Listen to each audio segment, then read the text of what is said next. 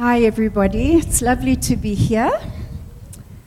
31 years ago, I flew into Durban after being in YWAM for seven years, and the only friend I had in the city was Sheena McDonald.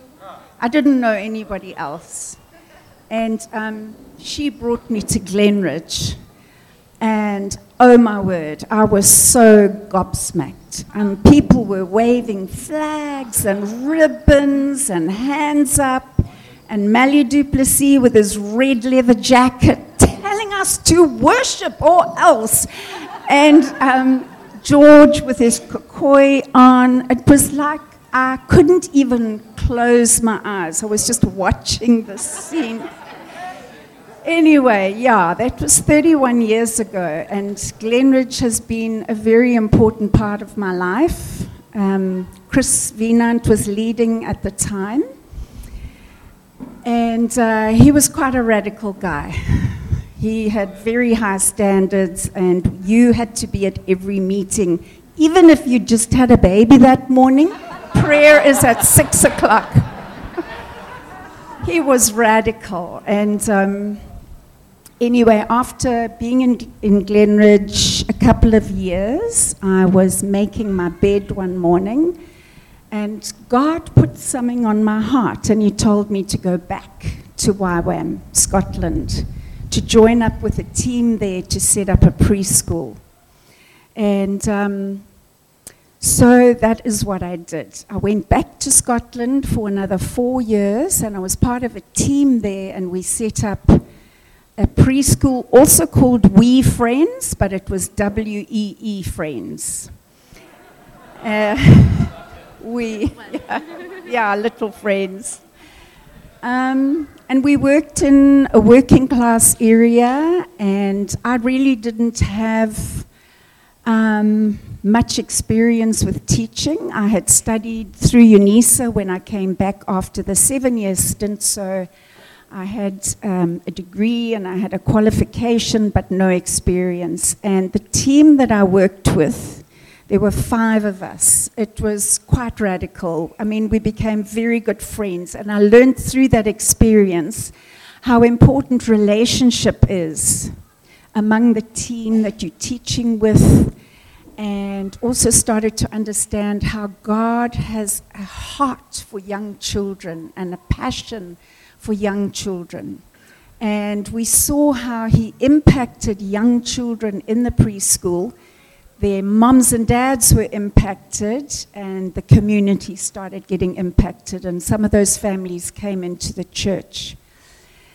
So it was a very significant time for me. And then God made it very clear I was to come back to South Africa. And so that I did. And of course, Glenridge was my home church. And I got a job as the church secretary at Glenridge. And after a few months, Chris phoned me and he said, Wouldn't you like to just make some inquiries about starting up a preschool and do some costing and all that? Because I wasn't very keen when someone suggested it to me. And as I started phoning around and researching, just suddenly this desire ignited in my heart. And the elders took me on full time, paid me a salary, and they said, You need to pray in the accommodation.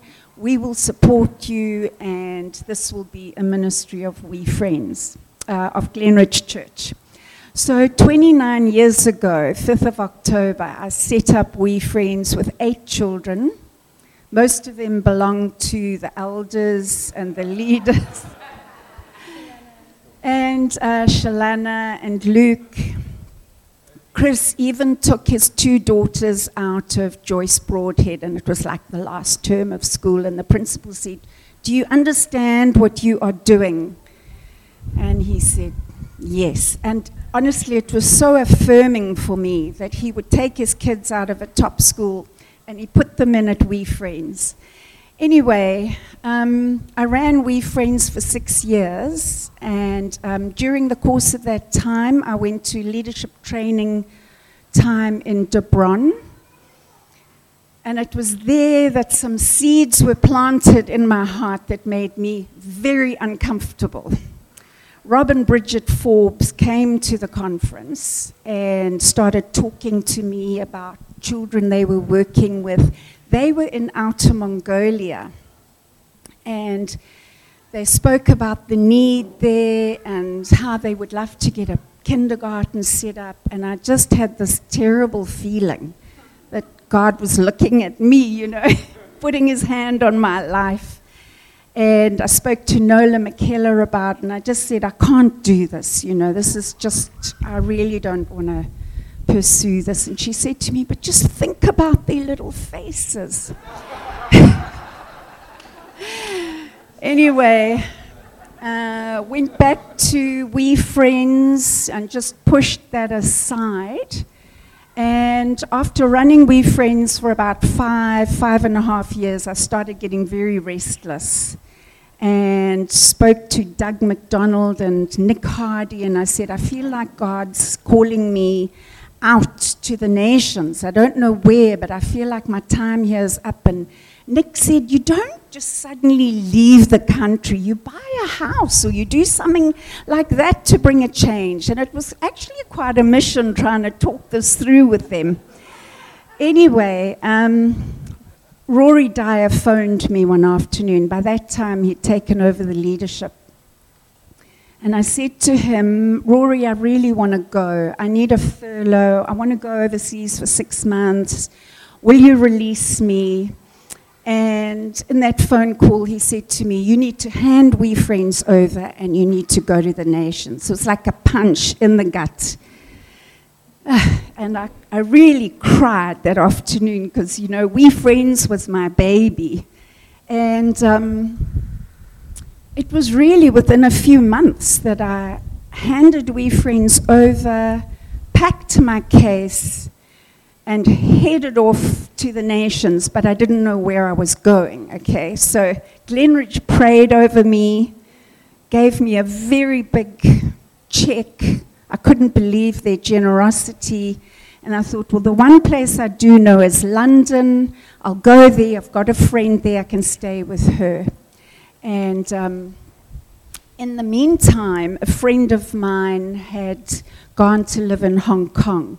And I need to share a very significant prophetic word that Chris Wienand spoke over me at an all leaders meeting one night. He's, he was prophesying over different people, and then he said, Sandy Lauf, you keep coming up in my spirit, and God is going to lead you to Southeast Asia, and you are going to go in and you're going to pioneer preschools.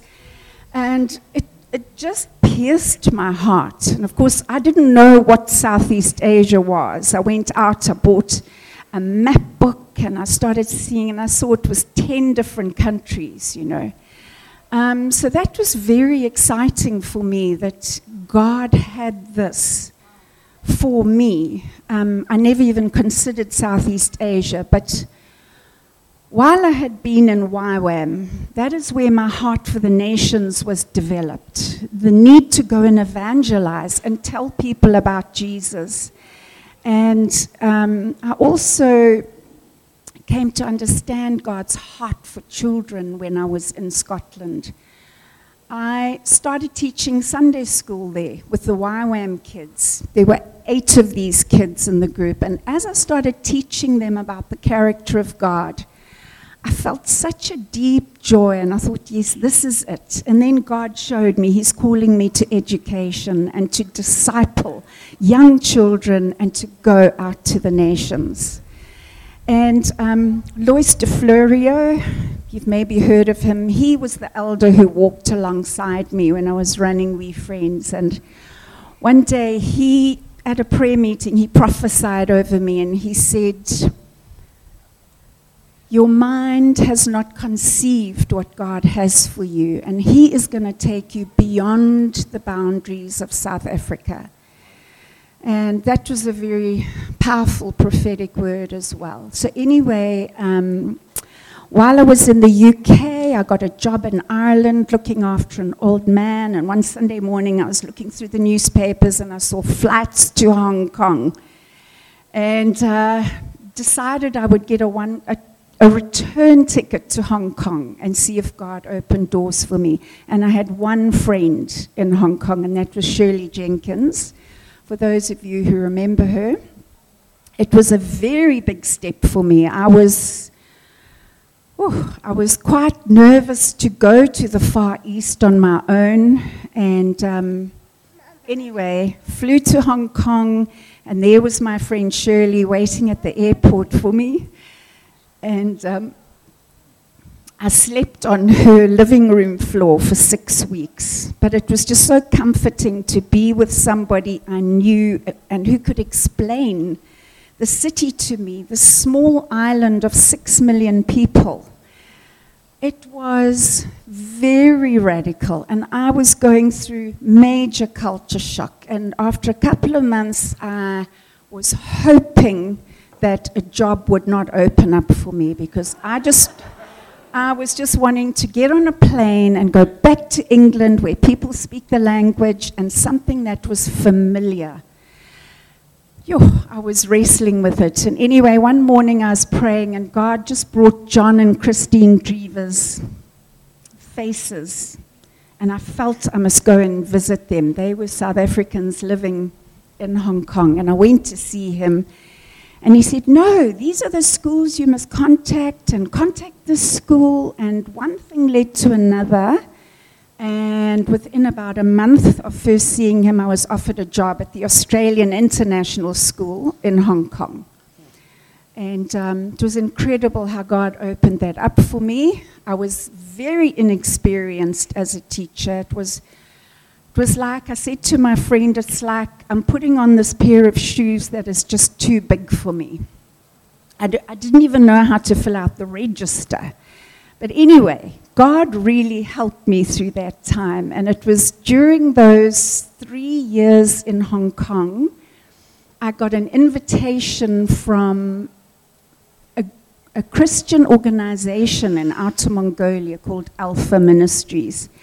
They were looking for an expert in early childhood to come and assess a kindergarten there that the Swedish government had been sponsoring and some friends of mine that I was in YWAM with were living in Outer Mongolia, and they gave them my name.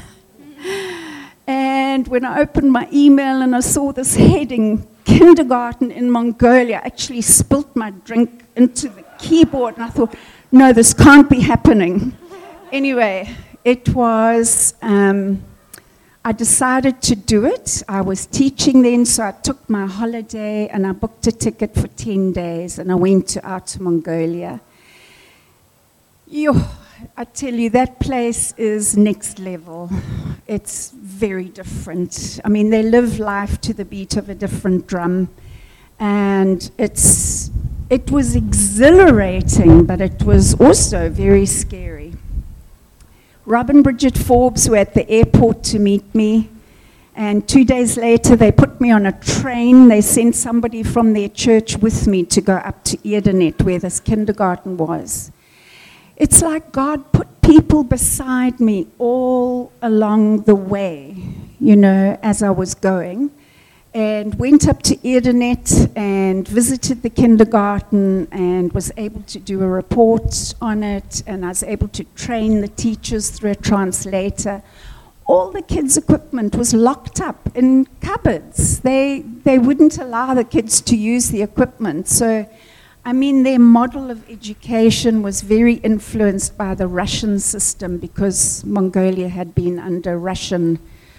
Um, influence and leadership. And so their way of teaching was very much formal. The children are there, the teacher's elevated, and play is not part of the way of teaching. Do you have sure. a question? Yeah, I, so my first memory of Sandy was Rory Dyer bragging about us. And we, when he meant us, he just was talking, I think it was at Bloemfontein, and uh, he was just bragging about the fact that we have sent, you know, our best to Outer Mongolia, and um, and and he and it was, uh, you know, and and it was like a holy bragging, right? Because it was true, but. Um, this idea that a single lady could be sent into, and in my mind, Outer Mongolia at that stage could have been, you know, whatever it, you know, whatever you can imagine, it could have been. Um, so, what I wanted to ask you is when you first heard about Rob and Bridget, how long was it before you actually ended up at, in that airport and they were welcoming you there? Well, they came to Durban for a church planters course, and they put their daughter Claire into We Friends. And I remember them telling me they had a heart for Outer Mongolia, and I was bowled away. Um, I can't actually remember how many years, but it was a few years later, maybe two or three years after that, we linked up in Dobron. And then a year later, I left for Asia and we met up at the Singapore leadership training time and we started talking. Um, but that first trip to Mongolia for that 10 days, I, you know, I had a wonderful time. It was, it was amazing, but I prayed to God as I looked out of the window and just saw bleakness and concrete and dust. And I just said, please don't send me here. Please. And when I flew back to Hong Kong, I wanted to kiss the ground when I got there because by that time I had fallen in love with Hong Kong and I loved living there. But I really, and then a few weeks after that, Rob and Bridget wrote to me and they invited me to come up. Well, I can tell you now, I wrestled with God for a year over that calling um, and I knew it was of him, and I knew that they wanted a kindergarten, and I needed to go. But it was very hard making that decision. And um, God gave me Shirley Jenkins. She was a very committed friend, and every time I would bring it up and just say, I really don't want to go, and I was feeling angry about it, and she would just encourage me, and she prayed for me, and it was just a process of working it through. And then I decided I would go. And the time came and I left for Outer Mongolia, not knowing how long I would go for. Um, and it was very, very, very challenging. But the one thing I want to say to you is you, if you feel God is putting a country on your heart, you don't know what that city holds until you go in obedience and then the city opens up to you. You just, you don't know because all I saw was the bleakness and the poverty. Um, and I hated what I saw, and I just didn't think I was a very good fit for the place. Uh, and when I first got there, I just thought, why has God sent me here? Is He punishing me? And uh, then I knew, you know, God's character is not like that. We have to be secure in the character of God and who He is. And I knew He loved me deeply, but He had a purpose for me to be there. And um, yo, it was it was challenging, but God gave me the grace to live there. And I did a week survival course of learning the language. Um, and when you need to go somewhere in Mongolia, you don't wait for a taxi. You just go out onto the road and you put your hand out, and any car will stop for you. And then you tell them where they want to go, and they, they put the odometer so they can work out how much tugrik it's going to be. So I had to memorize where the kindergarten was. So it sounds like this Gorov Durov Hara, Harasha, third and fourth district, please. And then I also had to memorize um, Bidchi Hordan Yavare. Please don't drive so fast. I was like a nervous wreck because they are like cowboys there. They, they just created new lanes or they would go onto the pavement. Ah, you know, I'm quite a highly strung person. That's why I also thought, I don't know why God has sent me. I hate the cold, and I do get a bit anxious about things, but I had to memorize certain phrases that would help me survive. But they would drop me off at the top of the road, the tar road, and then you had to walk down this dusty pathway. And there, in the Gera district, was our beautiful little kindergarten called Huslan Tsetserleg, Dream School. And it was four gers, two gers together and two gears together and the community was extremely poor. I had visited the homes with some of the staff, um, and those kids had no toys, very little food. We're talking about authentic poverty. Some of the children had rickets because they didn't have the vitamins. Um, and just what stands out to me was the exhilaration of that first morning when I got dropped off and I walked down that dusty road to the kindergarten and it was so quiet and I opened the door and there were these little faces, these big eyes, and they were sitting there like mice. They were terrified. They'd never been to a school before and they'd never seen a foreigner before. Uh, one little guy started crying. And um, that was just the beginning of an incredible adventure. Um, I had to work through a translator, and she would translate to the teachers, and I would model the value of play. And the school in Hong Kong that had employed me sent up two of their teachers with suitcases full of equipment for us. I got money gifts.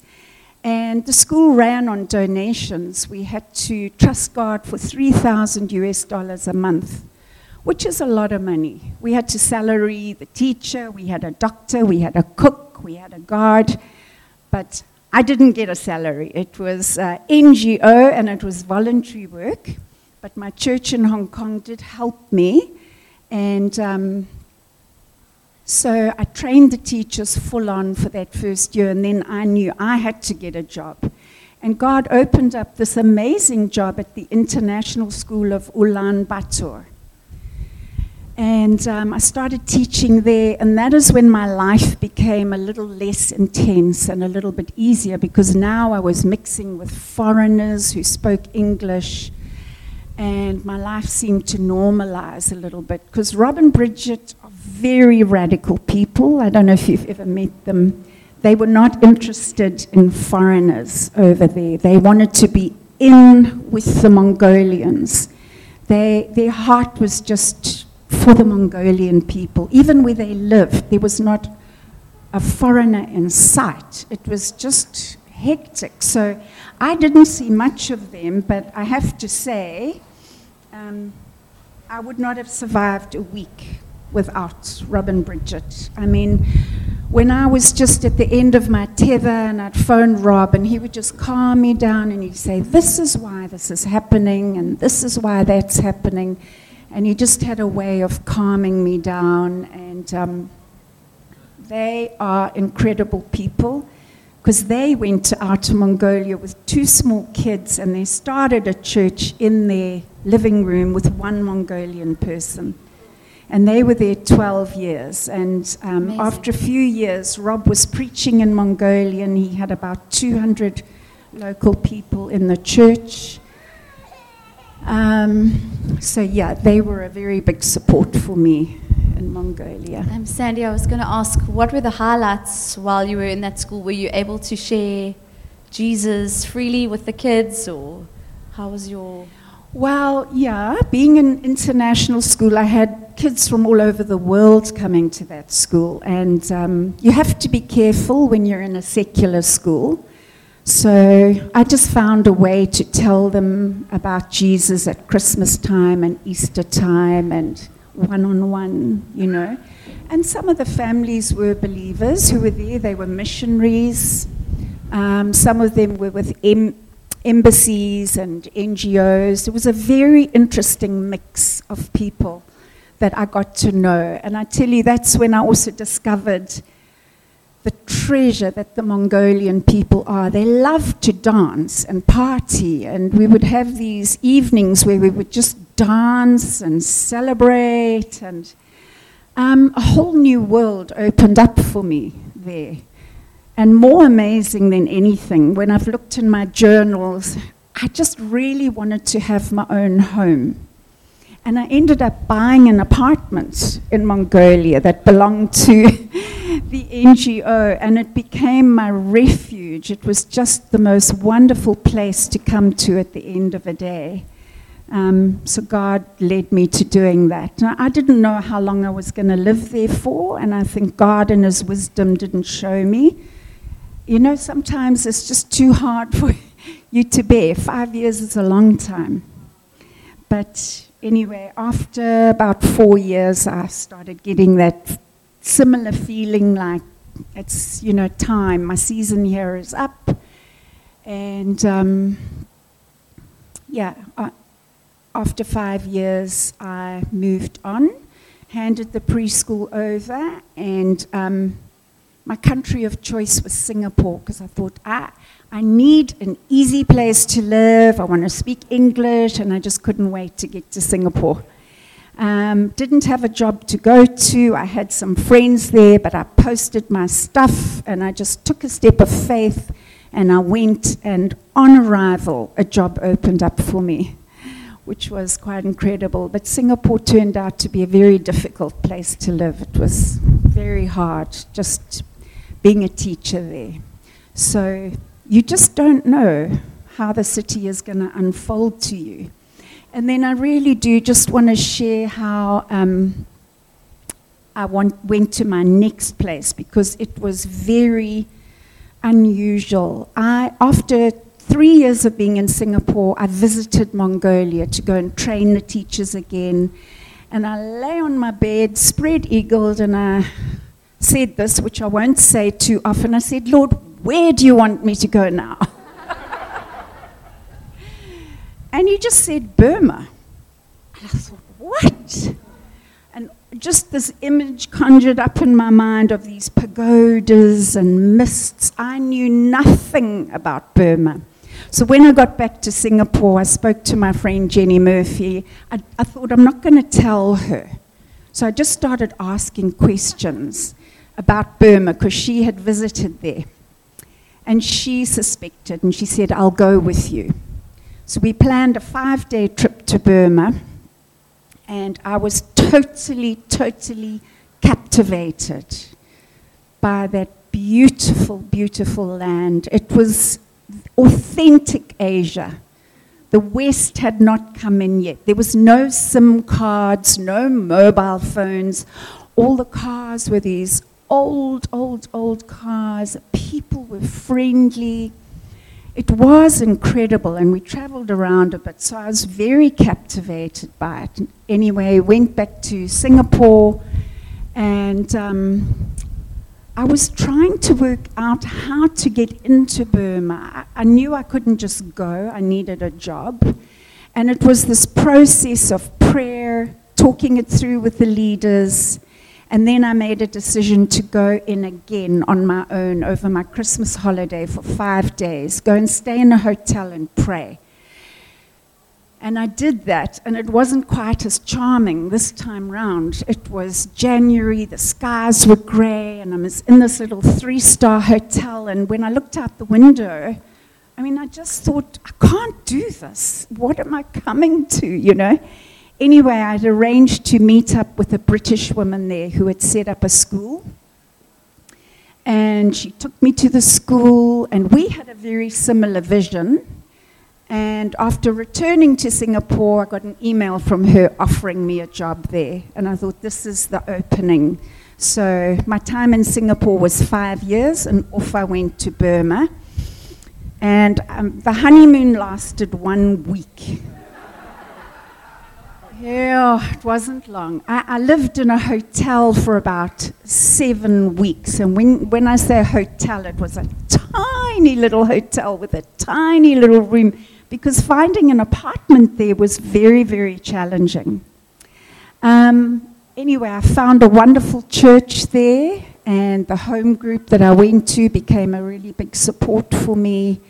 And the church was a support for me. And um, really grew to love Burma, but I really struggled with my health there. I think with the country being so closed, Uh, if you get food poisoning there, it's not like getting it here. It lasts for days and it's hectic, intense. And the medical care is a little challenging there. They did have an SOS clinic, but that was quite expensive. So going into Burma was very challenging, but it became one of the richest experiences that I've had. I just loved Burma.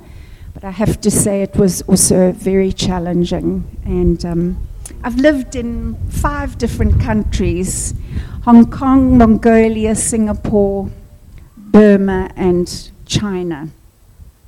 And the pattern for my life has been five year stints at most places. China was two years. And I know this might surprise you, but one of my, the easiest transitions for me was Shanghai in China my friend Jenny Murphy offered to go up with me, and she helped carry my luggage up.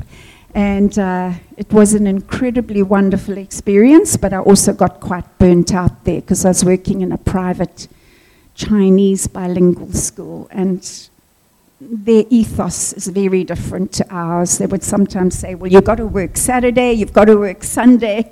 It was just like, What?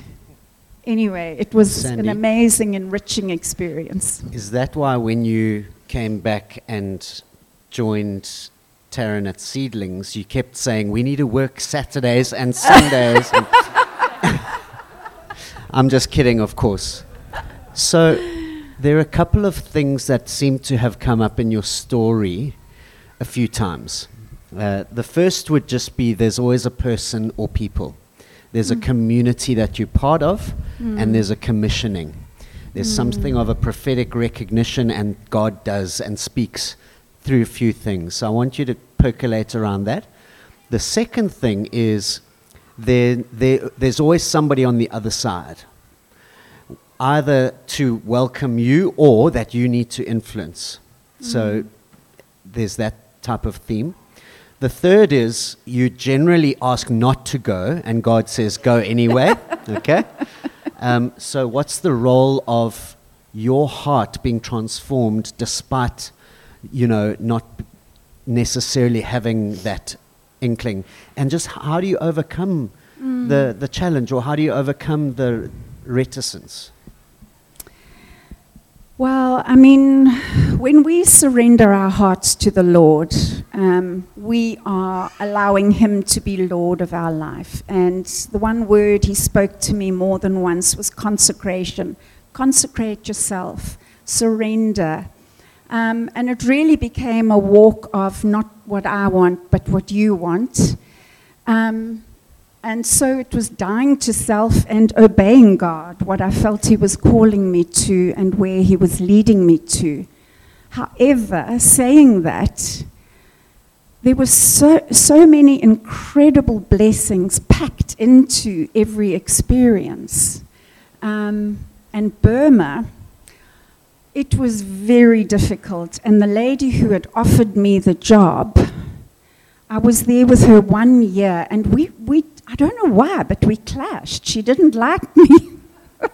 I don't know why. I think it was this direct South African manner, and she was this very reserved British lady. And she came to me one day and she said, I'm not renewing your contract for next year. And I had just made a decision to support her and help her with her vision and to try harder. And I called my pastor and his wife for coffee. I said, Please, you have to pray for me because I knew God had called me to Burma, but she was cutting my contract. And a friend in Singapore said to me, There's a Chinese word for crisis that means dangerous opportunity. Trust God that He's going to turn this around into an opportunity. And yo, it was very hard to take, hey? Um, I decided one afternoon I sat on my bed and I looked up. There aren't many schools in Burma, in Yangon, but there was one fairly prestigious school attached to the US Embassy. And I sent my CV in and I said, Is there any chance you have an opening for me for next year? And I wrote to a couple of other schools. Steve Plasinski was running ISY, International School of Yangon, and he wrote back to me, he said, We don't have any openings, but why don't you come in for a chat? So I thought, well, it might lead to something. So I went and had a chat with him one afternoon, and while I was talking to him in his office, he said, You're not going to believe this. But yesterday we had a very unexpected resignation for a grade two position. Would you like it? And I was early childhood trained and hadn't taught that age. He said, Oh, come on, of course you can do it.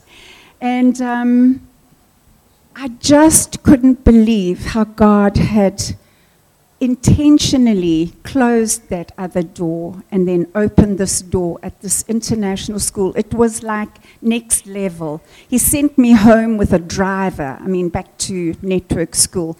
And um, the next four years were the happiest teaching years of my life working at that school. And of course, I got to teach children of the leadership, you know, the military junta who were leading the country at the time. I got to rub shoulders with daughters and grandchildren. So God opened up a door of influence for me there that was very unexpected. My salary skyrocketed, all these blessings, and it was just like, how amazing. God closed Carol's heart. She just would not relent. And I had to let it go, and then He had this in store for me. Beautiful. It's a, it's a journey of faith. Yeah. That's the theme. Obedience, despite the crisis, because there's opportunity. Sandy, what would your message be, your charge to all here who have the potential Hmm. to answer the call of God in going? Mm. I would say keep your lifestyle simple. If you think this is something you might want to do, following God to the nations, don't have any debt. Keep your life simple and keep listening to what God is saying. Spend time with Him and prioritize what His voice is speaking to you. And obviously, spending time in a church community where the prophetic word is, is strong. Um, and be ready to go. Be ready to go. Just be willing to obey and be ready to, to go, you know, with one suitcase. It's very hard getting rid of stuff. there are ways to do it. You normally start six months before you go. So you just, you develop the strength to let go of those beautiful plates or whatever, you know. You just, you've got to learn to let go of things and give it to God and and go to the nations. And I can honestly say my life has been so incredibly rich. Um, I do want to write a book sometime. I'm still fi- trying to figure out because I have so many God stories of um, God coming through for me. What's that? Raymond Yeah. is saying you have to write it. All, all in favor of her writing the book, say aye. okay, it's official. Yeah. So, so, uh, you know, it occurs to me that possibly the fruitfulness of your life, you may not even know the extent. Uh, you may not even know how far reaching, deep, transformative. Uh, it might have been a word that you said, it might have been a gesture, it might have been handing something to someone else. And uh, I wonder if Matt and Josh, as a, t- as a uh, representation, and any others that were maybe at We Friends, could come in and honor Sandy and come and just almost just bless what God has done and is doing. And in so doing, we receive a, you know, the, the prophet's blessing. Does that make sense? Come up, lads.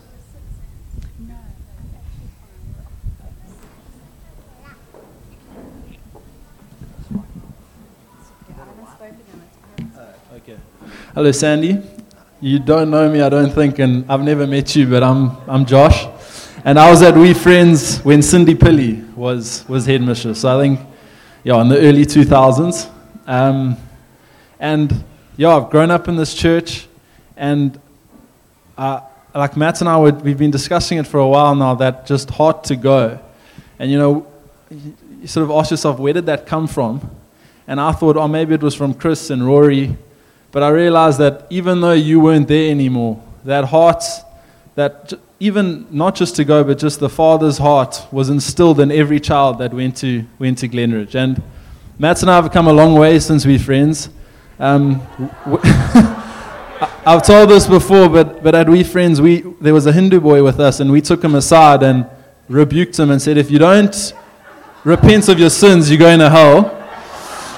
So, you know, God did a lot of work through that. Um, but thank you for encouraging us and just, like you said, and I, I, keep hearing this every time you say, Jesus, I'll never go there, that's where he sends. So I'm very nervous to say anything because I know you'll probably send me there. But um, I, I think what you said tonight and hearing your story, it's so beautiful to put a face to a name. And I'll look back on this for the rest of my life, and, and Matt and I think we'll both, and be like, hey, remember when Sandy shared her story? And um, if, if my life can be half as radical as yours, that would be amazing. So thank you. Yeah.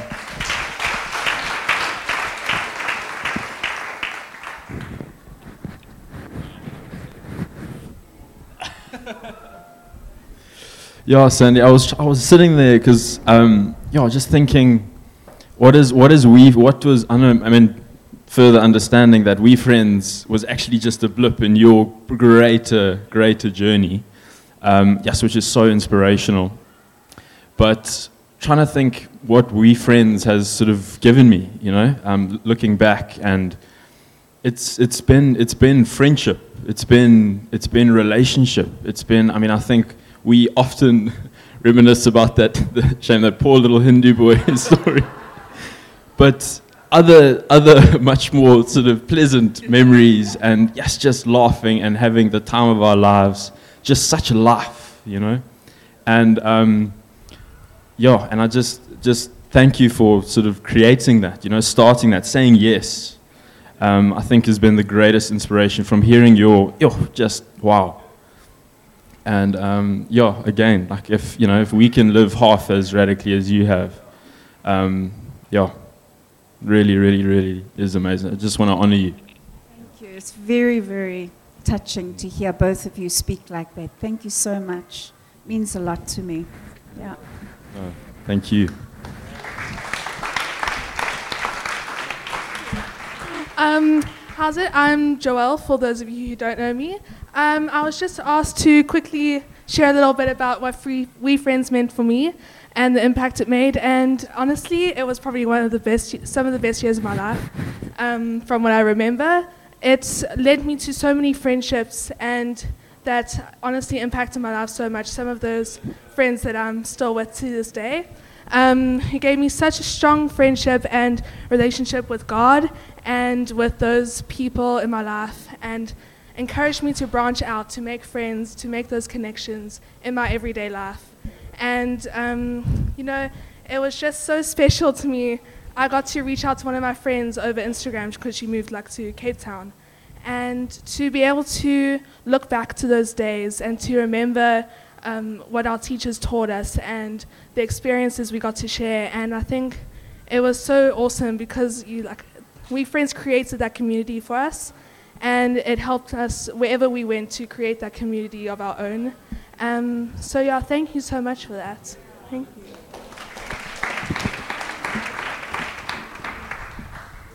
Um, hi, I'm Natalie. You don't know who I am either.